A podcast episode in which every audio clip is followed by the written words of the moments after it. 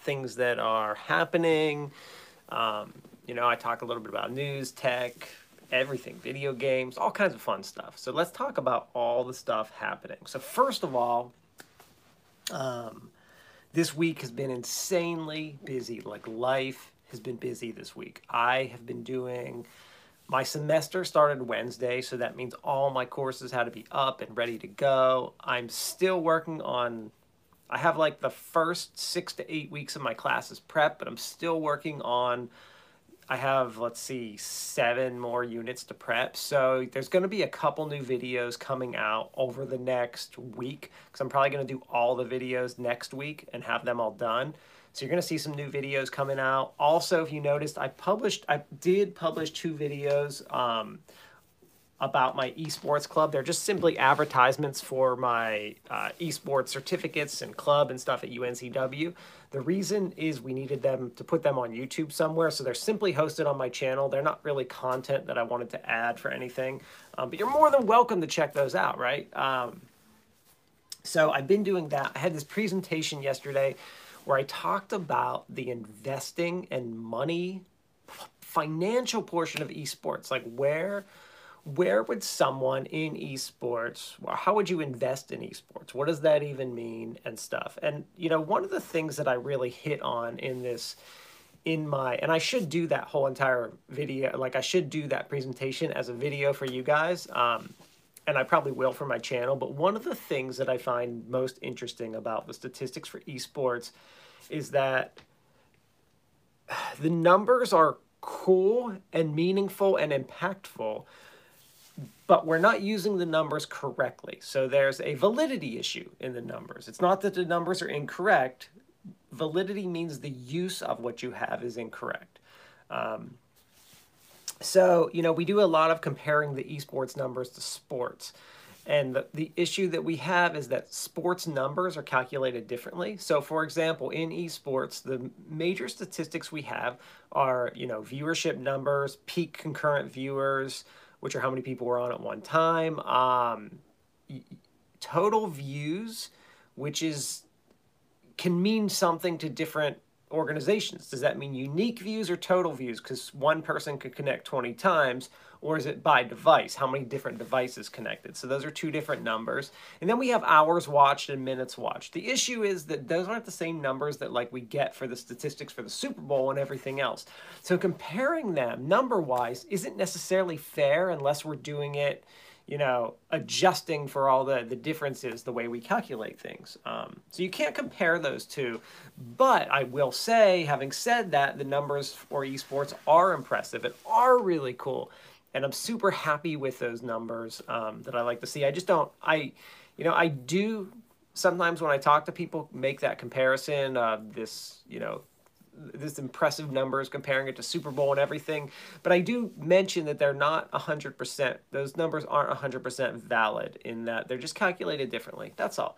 It's a very important thing. So it was one of the things that I, one of the big points that I brought up during that conversation was just that it's very difficult to compare those two things. So that was like one of the big points I brought up. But I did talk about the differences between sports and esports. So I wasn't really even planning on talking about this topic today during this, but now I'm all all about it. Um, but some of the differences, you know, first of all, I don't look at when people say is esports a sport. I don't I don't consider it. I, I don't. It's a whole new thing. Why can't it just be its own thing? Why does it have to be a sport? I almost wish we had a different name for it because of that. I do like the name esports, but like why does it have to be a sport? Why can't it just be its own different thing? It's like, you know, when we had the radio and stuff like that and TV come out came out, we didn't call it like e-radio. We called it TV. Like it's its own it's really it's a form of media, but TV was its own thing. It was different than radio. And esports is is that different from sports. It's its own separate thing, right? Um, so some so that's like the big big thing, but the that I like to point out to people, but one of the big differences between these is that sports have been around for since the beginning of man. I mean, you hear about like, you know, the first Olympic games happening in ancient Greece and stuff like that. Like we've had competition in sports. You hear about like Native American tribes having various games. Like every this happened in society like many thousands or more years ago. So, um the fact that sports have been around for thousands of years makes their level of acceptance in society and the way that we use them and what they mean to us significantly different than what something like an e-sport would the, the meaning of that. I mean you know my grandparents who are no longer alive would have no clue. They didn't grow up with esports. There was nothing about my childhood that said you will like this, that you grew up with this. It was part of your tradition, part of family. Whereas, like going to a professional baseball game is something that I grew up with, going with my grandfathers to a baseball game and eating a hot dog at a pro baseball game and that kind of excitement. But like you never would have done that with esports. So it's not ingrained in our traditions in our society the way that some other sports are. So I, I really feel like comparing the two is just I don't know why we do it. I really think it's trying to like compare radio to television. Like they're just they're two very different things. Let's let them live in their own separate ecosystems. Let's look at esports for what it is. It's a cool new way that people are communicating and joining together to create a sense of community. Um, there are teams, there are people doing all kinds of stuff. There's some cool new jobs being created. It's a, it's a new industry, right? Um, and I like to look at it like that. I don't want to say, well, compared to sports numbers or is it a sport? I, I just don't like those questions. I don't think we need to do that. I don't see any reason.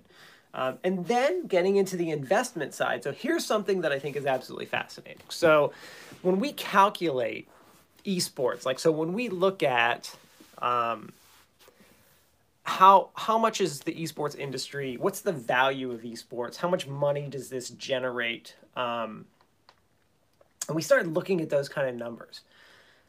It's really interesting. So first of all, if you go out and search the web and you're like, what how much is this industry valued, all that kind of stuff. So esports is valued around $1 billion when you look at any numbers or statistics you see online. But then you go and look at the value of the gaming industry. So the predictions for 2022, let me just put it this way.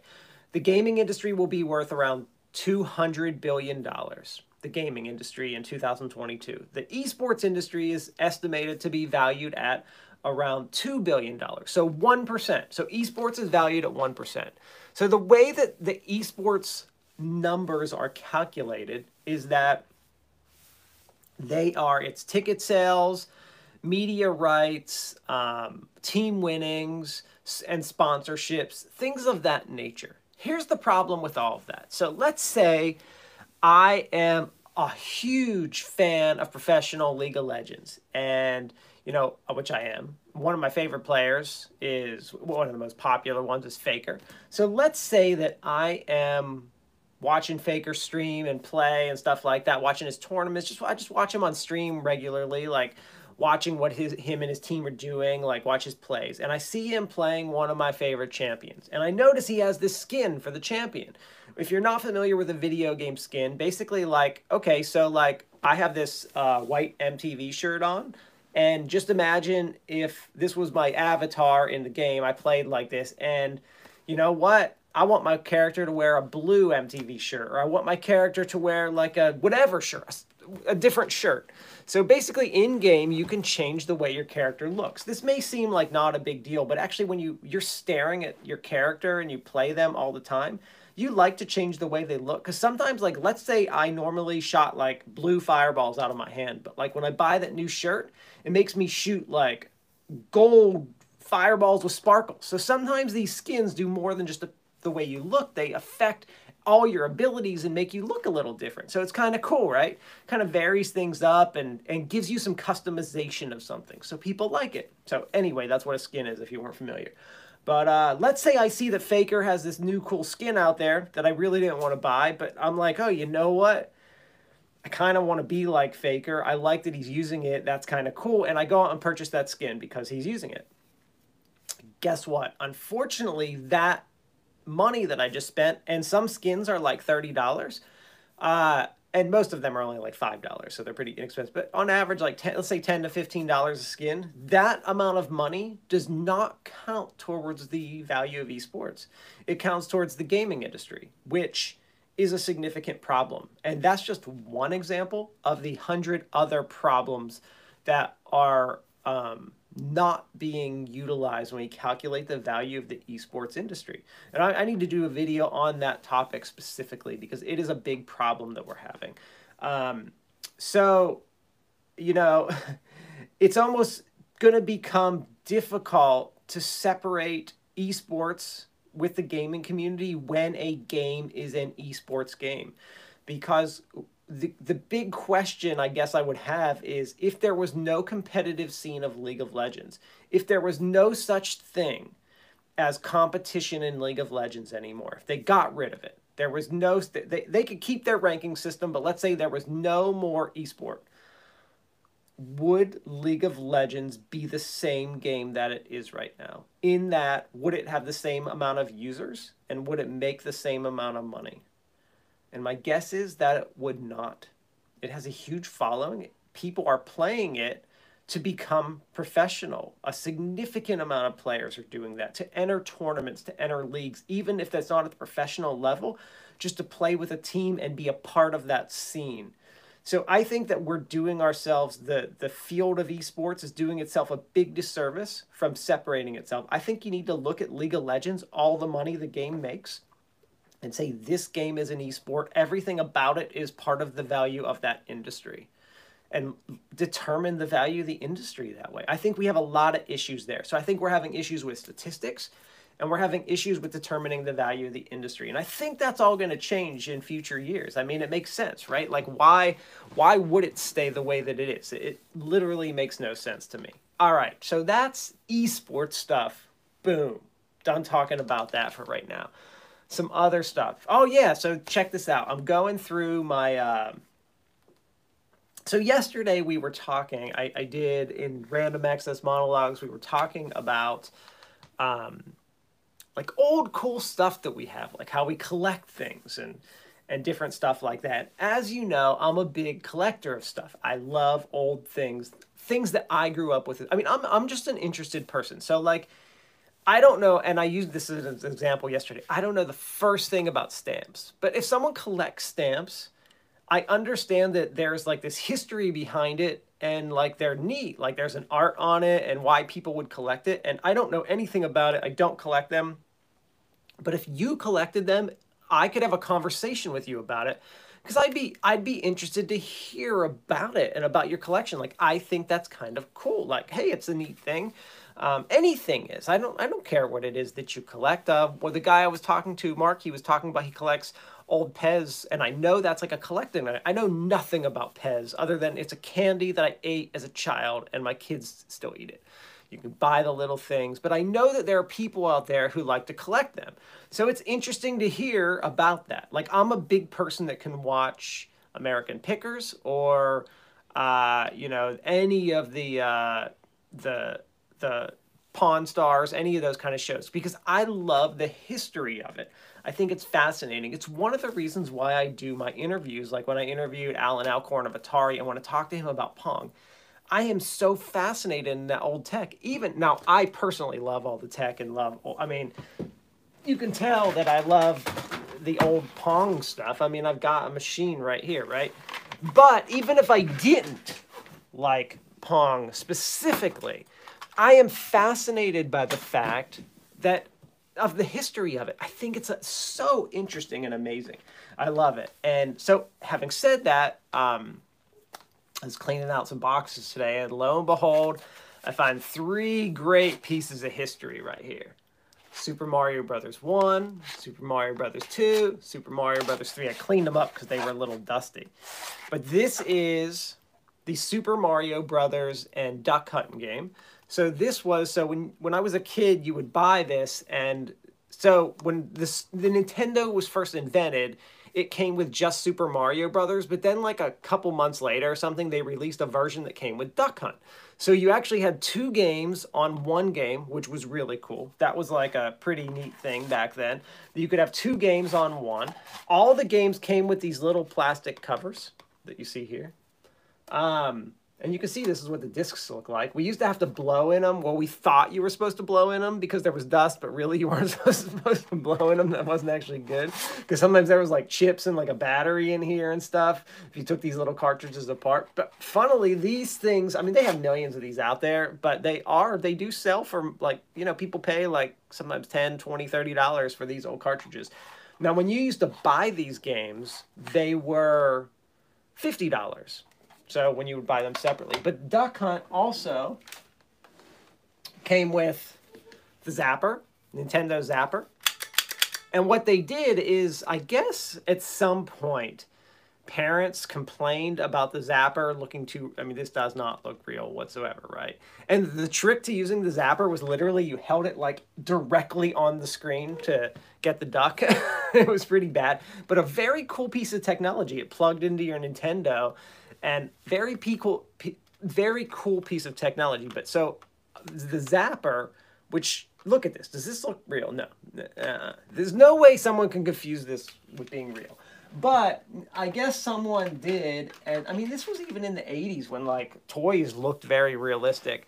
Um, but I guess we were just starting to get to that point in society where we had to change the way those things looked. And they made it from gray to like this bright orange color. Um, which I think I also had the orange one. I feel like I had the orange one too. I had both. I had the gray and orange one.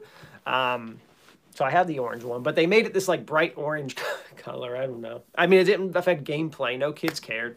Um, other game I had, Mario, that I found, Mario 2. This game, so this game came out when I was in fourth grade. It was one of my, oh man, when this game came out was like my peak of Nintendo because it was like one of the I just looked forward to this so much, and my parents were too poor to pay for it for me, so I couldn't get it right away. And I remember one of my best friends had it, so I would go to his house. He got it like right when it came out. His parents would like buy him everything. My parents, I couldn't even get this as a Christmas present. It was fifty dollars. Nope, my parents were not buying it for me for Christmas, so I didn't even get this as a Christmas present. Um, I think I did eventually save up or get it like a year later or something like that after it came out. But I remember my fourth grade teacher, her kids at the time were in their 20s, so they're probably like in their mid 50s to 60 right now. And uh, I was probably like eight or nine, so yeah, they're probably like in their mid 50s. She was like, "Oh yeah, their our thumbs are so sore from playing this all Christmas break," and I just remember being so jealous because she got it for Christmas, and I was so excited that well, I was excited that my friend got it and I could go to his house and play it. and then the other game that I found was super. Ooh, I'm gonna make sure there's no water on this because I, I like wiped them down with uh, tissue. Just make sure. Yeah, no, they're good. I, I used like a, a, uh, paper towel. It was slightly damp just to get a lot of the cake dust off of it.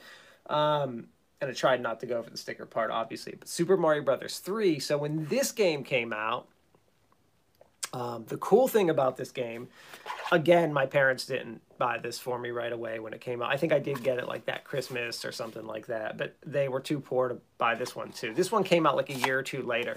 So when this game came out, Mario 3, um, the cool thing about it is before the game came out, there was this movie called The Wizard. It had Kevin Arnold from the Wonder Years, I can't remember his name, and uh, Fred Savage, that's it. And um, in the game, the point of the movie was that the boy, and if you watch my like history of gaming, I talk about that movie because it was a, there was a significant point in society when that movie came out. I mean, I remember going to the movie theater and watching it, but the movie was about this little kid who was like seven or eight years old, who had lost his mom, I guess, and but he was the kid. So the kid was really good at video games, but the kid didn't really speak too much because he was sad about his mom and video games was like his thing. He could like he was like this whiz kid. It's called the Wizard, and that was the name of the movie. He could play any game and just get like the highest score in the world. Uh, you know, impossible to do, but anyway, that's the point of the movie, and it was believable enough and cool. So, um, in the movie, the final competition, the final game, which was between like two or three champions of the whole show, they they go, we're gonna play a game that no one's ever seen before, and that was like kind of the advertisement of the movie. Was one of the things was you're gonna get a preview of Super Mario Brothers three. It was where because there was no such thing as like previews back then. You might have seen like a TV commercial, but that was it. Like there was no like trailer released on the internet kind of thing. So we got to see some gameplay from Super Mario Brothers 3 in the in the uh, the thing, and we also the gameplay showed the whistle, which was a portal which allowed you to warp, and we got to see not really where it was because you couldn't tell in the the uh, in the movie where it would have been, but you got to see that there was this whistle and it brought you to a special place, and it was like. I mean, people's mouths were dropped to the floor when they saw this gameplay. It was like, oh my goodness, this is like it. Like, this is just crazy awesome type thing. I probably was in fifth or sixth grade when that happened because I feel like it had to be, you know, it had to be fifth grade because sixth and seventh grade, I feel like Super Nintendo started to come around. Now maybe sixth grade, even I feel like may I guess Super Nintendo might have been eighth grade, so something like that. Anyway, I was in middle school when it came out, but oh man, Mario Three, so so so awesome when that game came out. And I do have another game here on my desk, which I probably have shown before. Oops. My one of my Dungeons and Dragons dice fell because it was on top of this. So this is the Legend of Zelda disc. Now check it out. So this, notice that this disc is absolutely gold and normally they were gray. So and the Legend of Zelda was one of the not it wasn't like the first game, but it was one of the original games that came out for the Nintendo Entertainment System. Um, I don't think it was out on release, but definitely within like the first few months to year it was out. I had it pretty early, like third or fourth grade, and uh, um, this gold disc was absolutely the coolest thing because all the other discs were this gray color, um, and this was just so different that it was gold. It was just amazing. And just the, the artwork on it is great.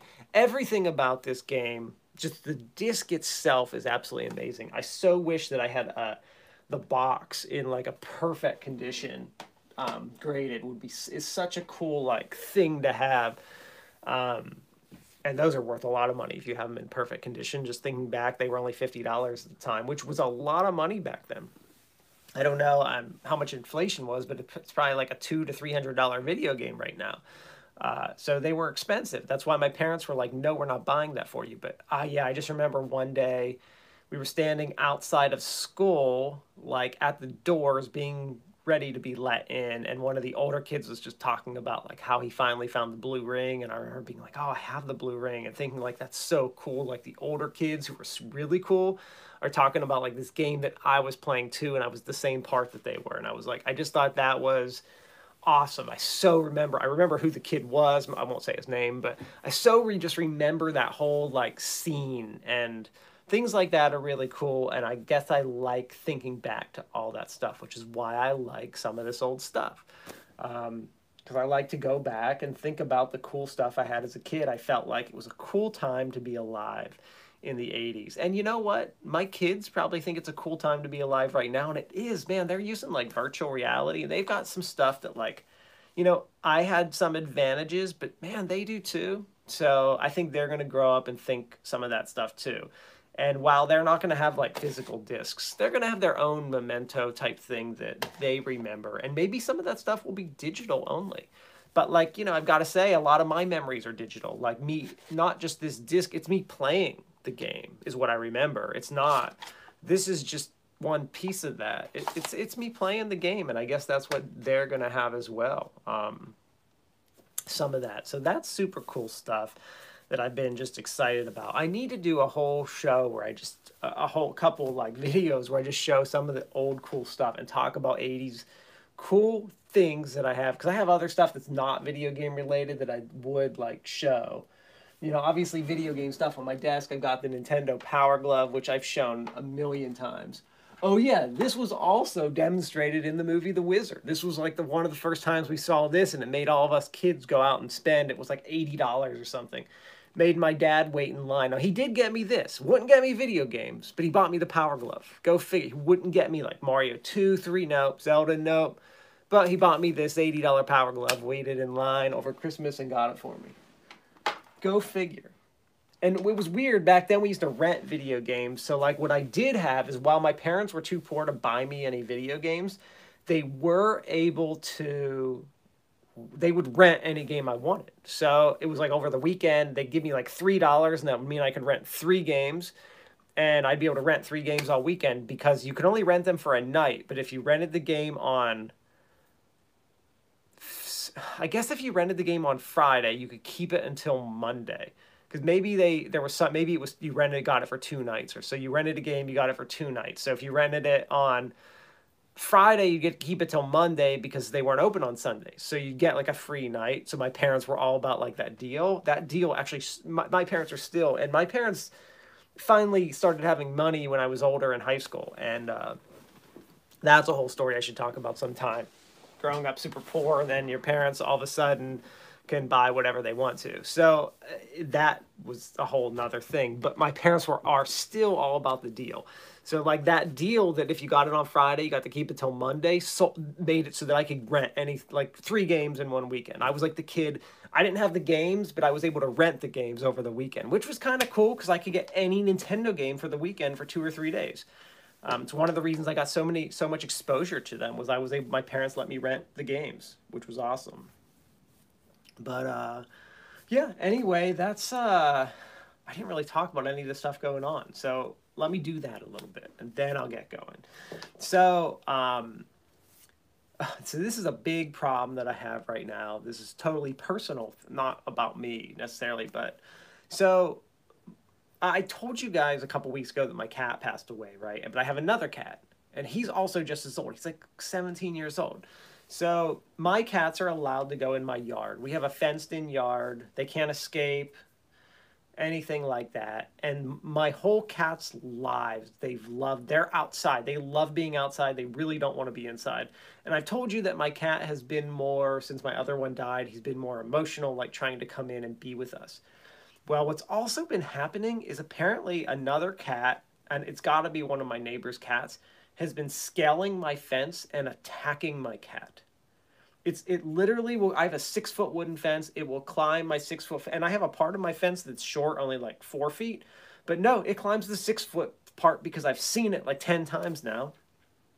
It climbs the fence and starts to fight with my cats. And the problem is, um, it's not that it does that. I don't I don't like it fighting. Um, but the biggest problem we have is first of all I can't do anything because as soon as I open my door, it just bolts. I saw it bolt up the fence and away like towards the houses. Um, the problem I'm having is it attacked my cat. It bit it like on its legs, and my cat got an infection, and I just got a seven hundred dollar vet bill. Seven hundred dollars which totally sucks. That's a lot of money. It's like almost a thousand dollars. Like that's a lot. Like that sucks. Like, okay, I get a vet bill for two hundred bucks for three hundred dollars. I'm not that. I was thinking this would be like four hundred, but no, it was seven hundred dollar vet bill that I have to pay, all because this cat attacked. So now I'm like, what do I do? So my cat is he's I mean he's he's already 17 years old. He's at the end, right? I mean he could live 5 or 10 more years, but he's old, right? He's elderly. So you want him to be happy. So my cat, what makes him happy is going outside. I have a specifically have a fenced in yard for my cats. The only reason my yard is fenced in is for my freaking cat, right? Um, so I do not want to say to my cat, well, I can't, my cat doesn't understand what I say, but I don't want to say to him, you're not allowed to go outside anymore because this other cat might come in our yard and attack you. No, that's not happening. So I talked to my vet. The vet said, well, you could get like this coyote protection thing for your fence. It's like this wire thing that goes along the inside or outside of your fence. So, first of all, that's not happening because my HOA would never allow that. And I'm moving from this house in like a few months. There's no way I would invest in this cat contraption for uh, and my fence is big. Like it's not like a one part that is. It's literally like climbing over any part. My fence is big, and it's connected to my neighbor's. Like it would be so goofy. I totally can't do that. So the only other option I have is to catch this cat. So I had to go. I have to catch the cat live. Obviously, I'm not. I don't want to hurt the thing, right? I just don't know what to do. Well, first of all, here's what I did. So first of all, I called or I posted on our Facebook group for my community. I posted, "Hey, does anyone have a cat that I described what it looks like?" And no one responded. I didn't say what happened or anything because I just wanted to see if someone would say it was theirs and I could say, "Hey, here's what happened. Can you keep it inside from now on?" kind of thing. And uh, obviously, I'd want them to pay for the vet bill, but I'm not going to ask someone to do that.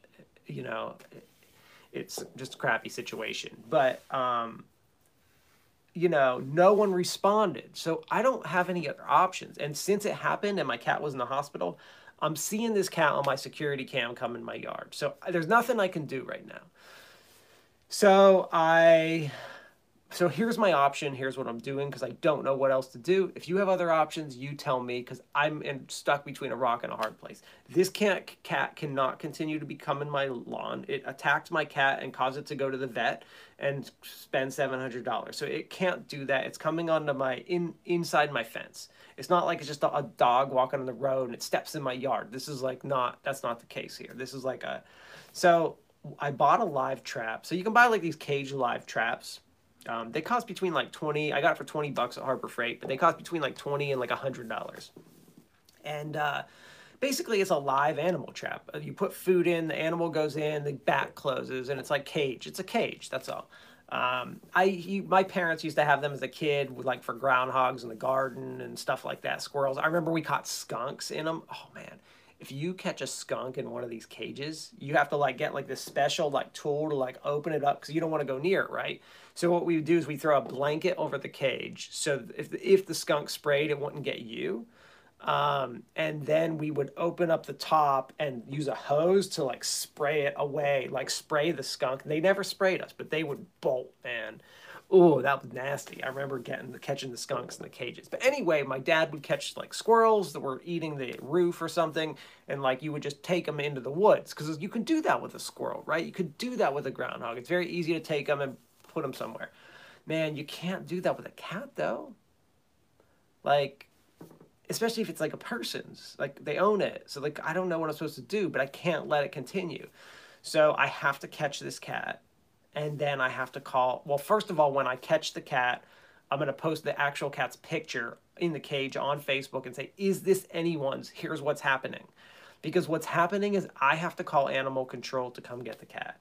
Um, I don't believe our animal control puts cats to sleep. I believe they give them, uh, uh, I called and they said they give them to this adoption place who will take care of it. Um, so what happens is animal control will come, get the cat. They're going to keep the cat, I believe, for 10 days. They post it on their website. They give, so that gives an owner a chance, like 10 days to come and get it. Um, and then assuming they don't, then it goes to this shelter place. And then I think it has so long before they will euthanize them. And I don't, I just I don't have any other options, so I don't know what I'm supposed to do. I'm open to any other option. I talked to my vet, I've talked to my parents, I've talked to I talked to the animal control people who asked I asked them what I should potentially do. I talked to some neighbors about what I should do. Every person saying the same thing like you don't have much choice here. This is what you have to do. Um, so it kind of stinks, but I just I don't know what else to do. So that's that's what's happening. So that's a crummy situation I've been put in this week. So I get to deal with that. I'll tell you guys how that goes because I have to catch this cat. I have to do it Sunday. I wanted to do it tonight, but I can't. I have to wait till Sunday because they're not. Uh, the animal control's not open till Monday, so I have to catch it Sunday night because it comes at night. I'll catch it Sunday night, hopefully, and then call them Monday. They'll come get it and go through the whole situation. Good times, right? Yeah, always fun stuff happening, right? Um, anyway, y'all, uh, that's about all that's going on. So, yeah, um, later, everybody. Hope y'all have a good weekend.